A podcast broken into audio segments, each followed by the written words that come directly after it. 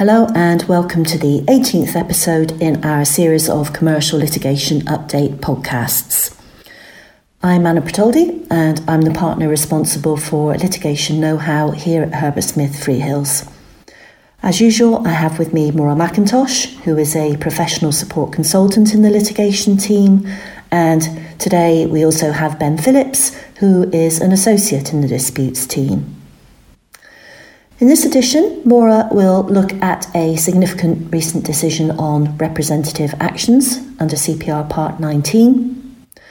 I'll talk about a couple of recent cases on disclosure and the latest case on judgments handed down under embargo. And finally, Ben will discuss a Supreme Court decision on unjust enrichment Uh, essentially as to when the law of unjust enrichment can step in to provide for reasonable remuneration in circumstances where that hasn't been provided for under the contract. So I'll hand over to Maura to start off. Thanks, Anna. The case I want to look at is Commission Recovery Limited in Marks and Clerk, which is a High Court decision from the end of February it's important because it could significantly expand the circumstances in which representative actions can be brought under CPR 19, where a claimant sues on behalf of all those with the same interest in the claim without having to join the individual class members to the action or, or even identify them.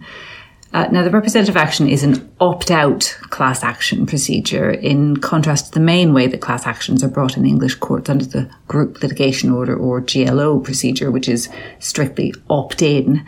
Uh, so, under a GLO, all the claimants have to issue claims, which the court then manages together under the GLO procedure. And because it's an opt in procedure, it's, it's much harder to get a case off the ground since the claimant firm and litigation funder, if there is one, which there usually is, need to recruit claimants to join into the claim. Now that may be reasonably straightforward where the affected class is easily identifiable and individual losses are high, such as maybe in a shareholder action with lots of institutional investors where maybe the losses are, are relatively large even then, of course, there's still a cost attached, but you can see that it would be worth individual claimants' while to join up. But it can be extremely challenging to recruit claimants where the affected class is not readily identifiable and where individual losses are low, because then obviously there's little incentive for claimants to come forward.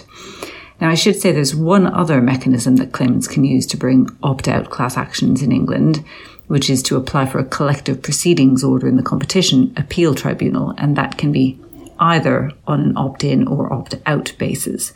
But that's obviously limited to cases where the claimant can point to some competition law infringement. So the representative action under CPR 19 is the only opt out procedure available for other types of case.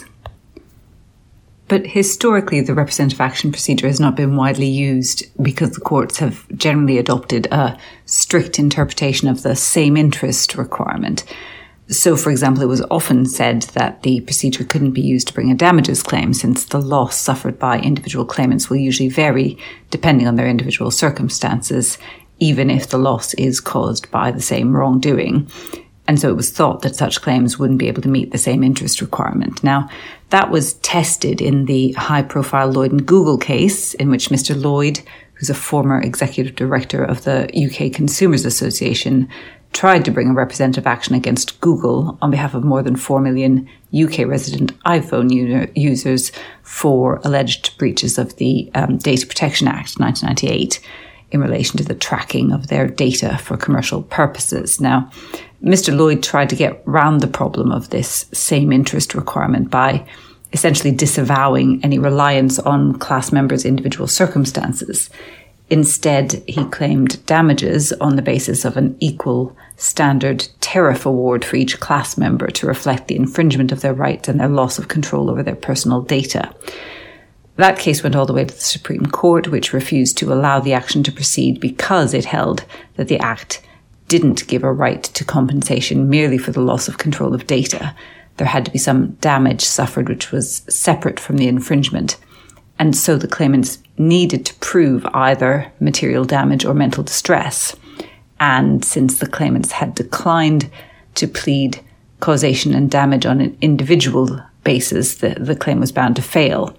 Now, what's interesting um, is that Lord Leggatt in that case suggested that where some elements of a claim did not meet the same interest requirement, there could be a bifurcated process, as he called it, in which truly common issues, um, where there really is the same interest, are decided through a representative claim, and any issues that need to be looked at individually can be dealt with later through separate claims. So, in principle, that could allow the representative action procedure to be used more widely. But the obvious difficulty is how that initial stage gets funded because there's no pot of damages for a claimant law firm or funder to share in at the end of the stage one, the, the representative bit. And even if there are awards of damages at the later stage for individual claimants, frankly, it's a bit of a free for all at that point because other funders could come in and offer claimants a, a, cheaper deal than the original funder as they wouldn't have to recoup the stage one costs that that other funder had laid out. So, um, really, it's hard to see why anyone would take on the funding for stage one in those circumstances. So, against, against that background, the, the Marks and Clerk case is potentially significant because the decision go- goes or seems to go much further than the Supreme Court's decision in Lloyd and Google. Now, in Marks and Clerk, uh, Mr. Justice Knowles allowed claims for secret commissions to proceed as a representative action on behalf of all those clients for whom the relevant commissions were paid. Um, he decided that the representative action procedure is appropriate, seemingly on the basis that there's no actual conflict of interests between the claimants though there are obvious differences between their claims in terms of things like quantum, limitation, and knowledge. So we'll have to see where that goes. I understand that there was um, a consequentials hearing uh, very recently with an application for permission to appeal put forward. Um, I don't know what the result was. Uh, if uh, Ms. Justice Knowles refused permission, I expect defendants are likely to seek permission from the Court of Appeal. But subject to how all that progresses, I think the decision could lead to a more liberal approach to use of the representative action procedure, which obviously could be quite a big deal for how class actions are brought in English courts. Thanks, Maura. First, a couple of cases on disclosure. There have been quite a few decisions in recent years about when documents held by a third party will be in a claimant or defendant's control for the purposes of their disclosure obligations. In the most recent case on the point, Loreley Financing and Credit Suisse, the claimant was a special purpose vehicle without employees and the litigation was effectively being conducted on its behalf by two employees of its main creditor, a company called KFW. The defendant applied for an order requiring the claimant to disclose the KFW documents to which those two employees had access, arguing essentially that because the employees were agents of the claimant, the documents to which they had access were in the claimant's control. But Mrs. Justice Cockerill rejected that argument. She accepted that the claimant would have control over some documents on KFW's files, where those documents were created or held by the employees in their capacity as agents for the claimant. So, particularly the documents created in order to conduct the claim on the claimant's behalf. But that didn't mean the claimant had control over all the KFW documents to which the two employees had access. It was a question of hats. The two employees had access to some documents wearing their claimant hat, but that didn't mean the claimant had control over documents the employees could access wearing their KFW hat. So the bottom line is, as you'd expect, the question of whether a party has control over documents in the hands of its agent comes down to the scope of the agency and the capacity in which the agent is holding the documents. The second case I want to mention on disclosure, Soriano and Forensic News, is a reminder that in some cases, parties to English proceedings might be able to take advantage of procedures in foreign courts to assist them in gathering evidence. In particular, where there are documents held by third parties uh, in the US, uh, an application under Section 1782 of Title 28 of the US Code.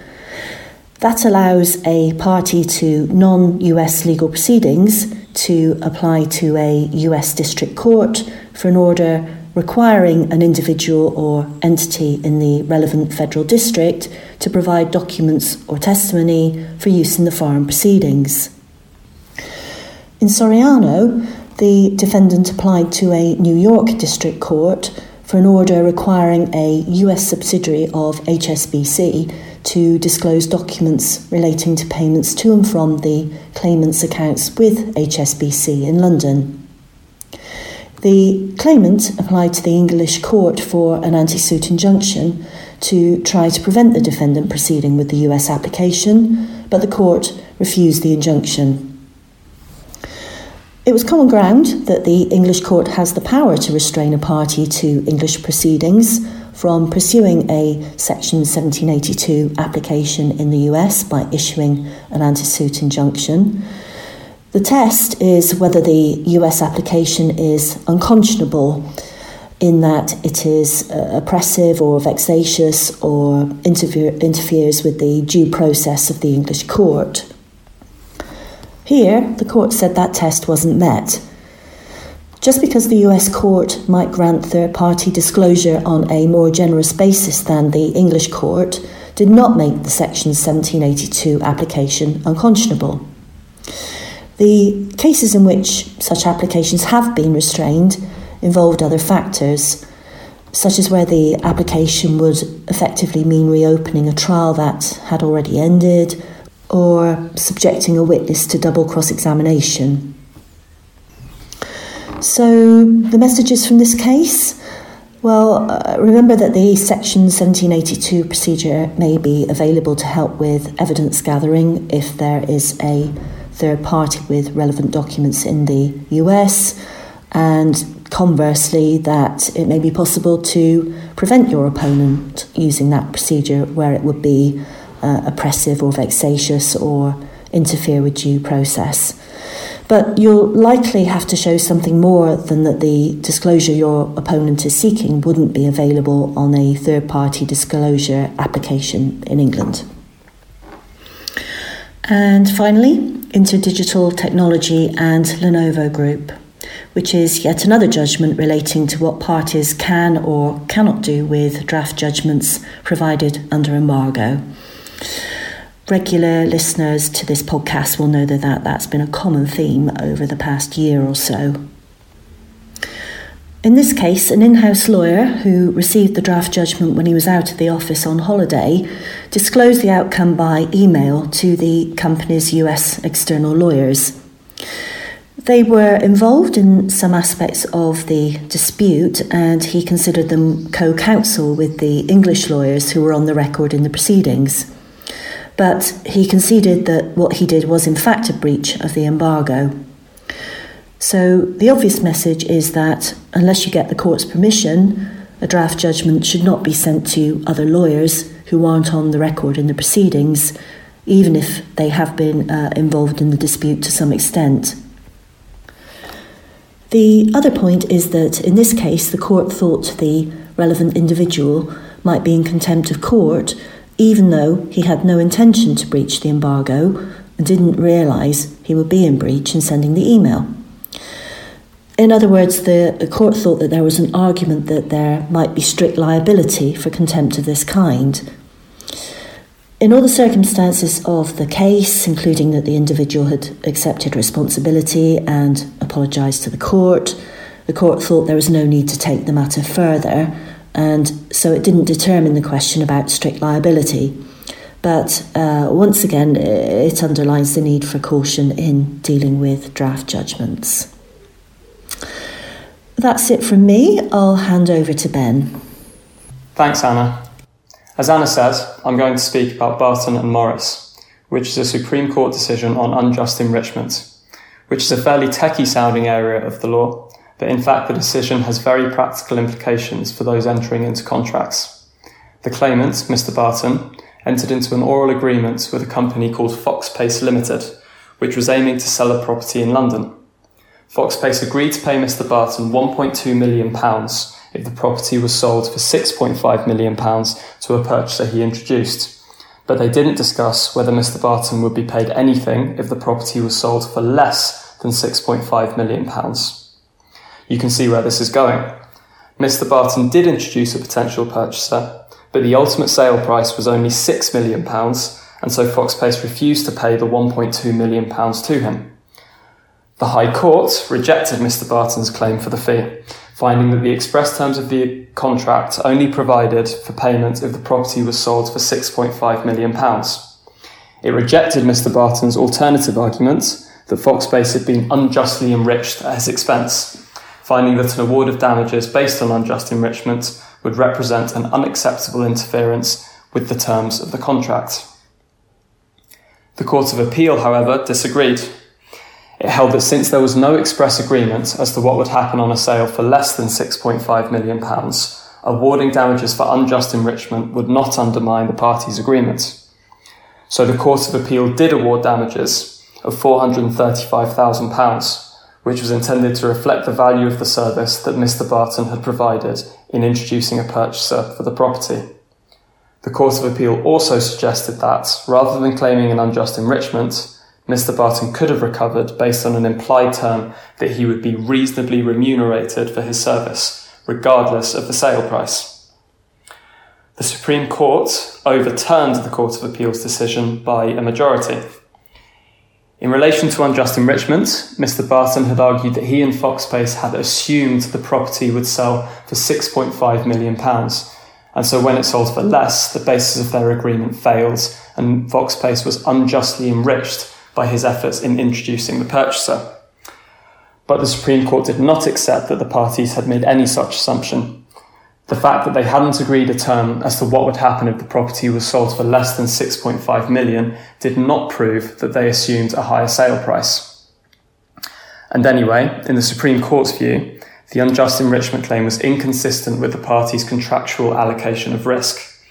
It said that where parties to a contract set out the circumstances in which a payment obligation will apply, they necessarily exclude any obligation to pay in the absence of those circumstances. So, in other words, the fact that the contract was silent as to what would happen if the property sold for less than 6.5 million meant that nothing would happen in that scenario. No payment obligation would arise. It followed that the Supreme Court did not accept that there could be an implied term providing for payment of reasonable remuneration if the property sold for less than the £6.5 million threshold. That too would contradict the express term that Mr. Barton would be paid if the property was sold for more than that sum. The court could see that it might be necessary to imply a term that Foxpace would not, in effect, play a dirty trick by agreeing a reduced price with the purchaser to avoid paying Mr. Barton, but that was not, in fact, what had happened. So, the obvious lesson from this case is to make sure your contract is clear and that it covers all eventualities. No doubt the dispute would have been avoided in this case if the contract had made it clear what would happen if the property was sold for a lower price. And remember that if your contract just says that a payment will be made in particular circumstances, the courts are likely to interpret that as a comprehensive statement of when the payment is due, and you're unlikely to be able to rely on the law of unjust enrichment to claim payment in other circumstances. Thank you, Ben and Maura, and to all of you for listening. That brings us to the end of today's podcast, which will be my last as I'm retiring from the firm at the end of this month. But Maura will be back with another update in a couple of months.